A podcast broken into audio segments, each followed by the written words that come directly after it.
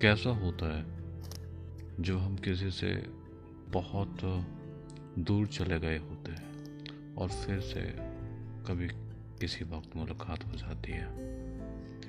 मतलब ऐसा समझो ना कि अरसों पहले हमने कभी एक दूसरे से बहुत चाहते थे, बातें करते थे, मिलते थे। मानो कि उसके बगैर दिन कटते नहीं हो। फिर एक, बीच में एक लंबा अरसा हम लोगों ने अलग रहा।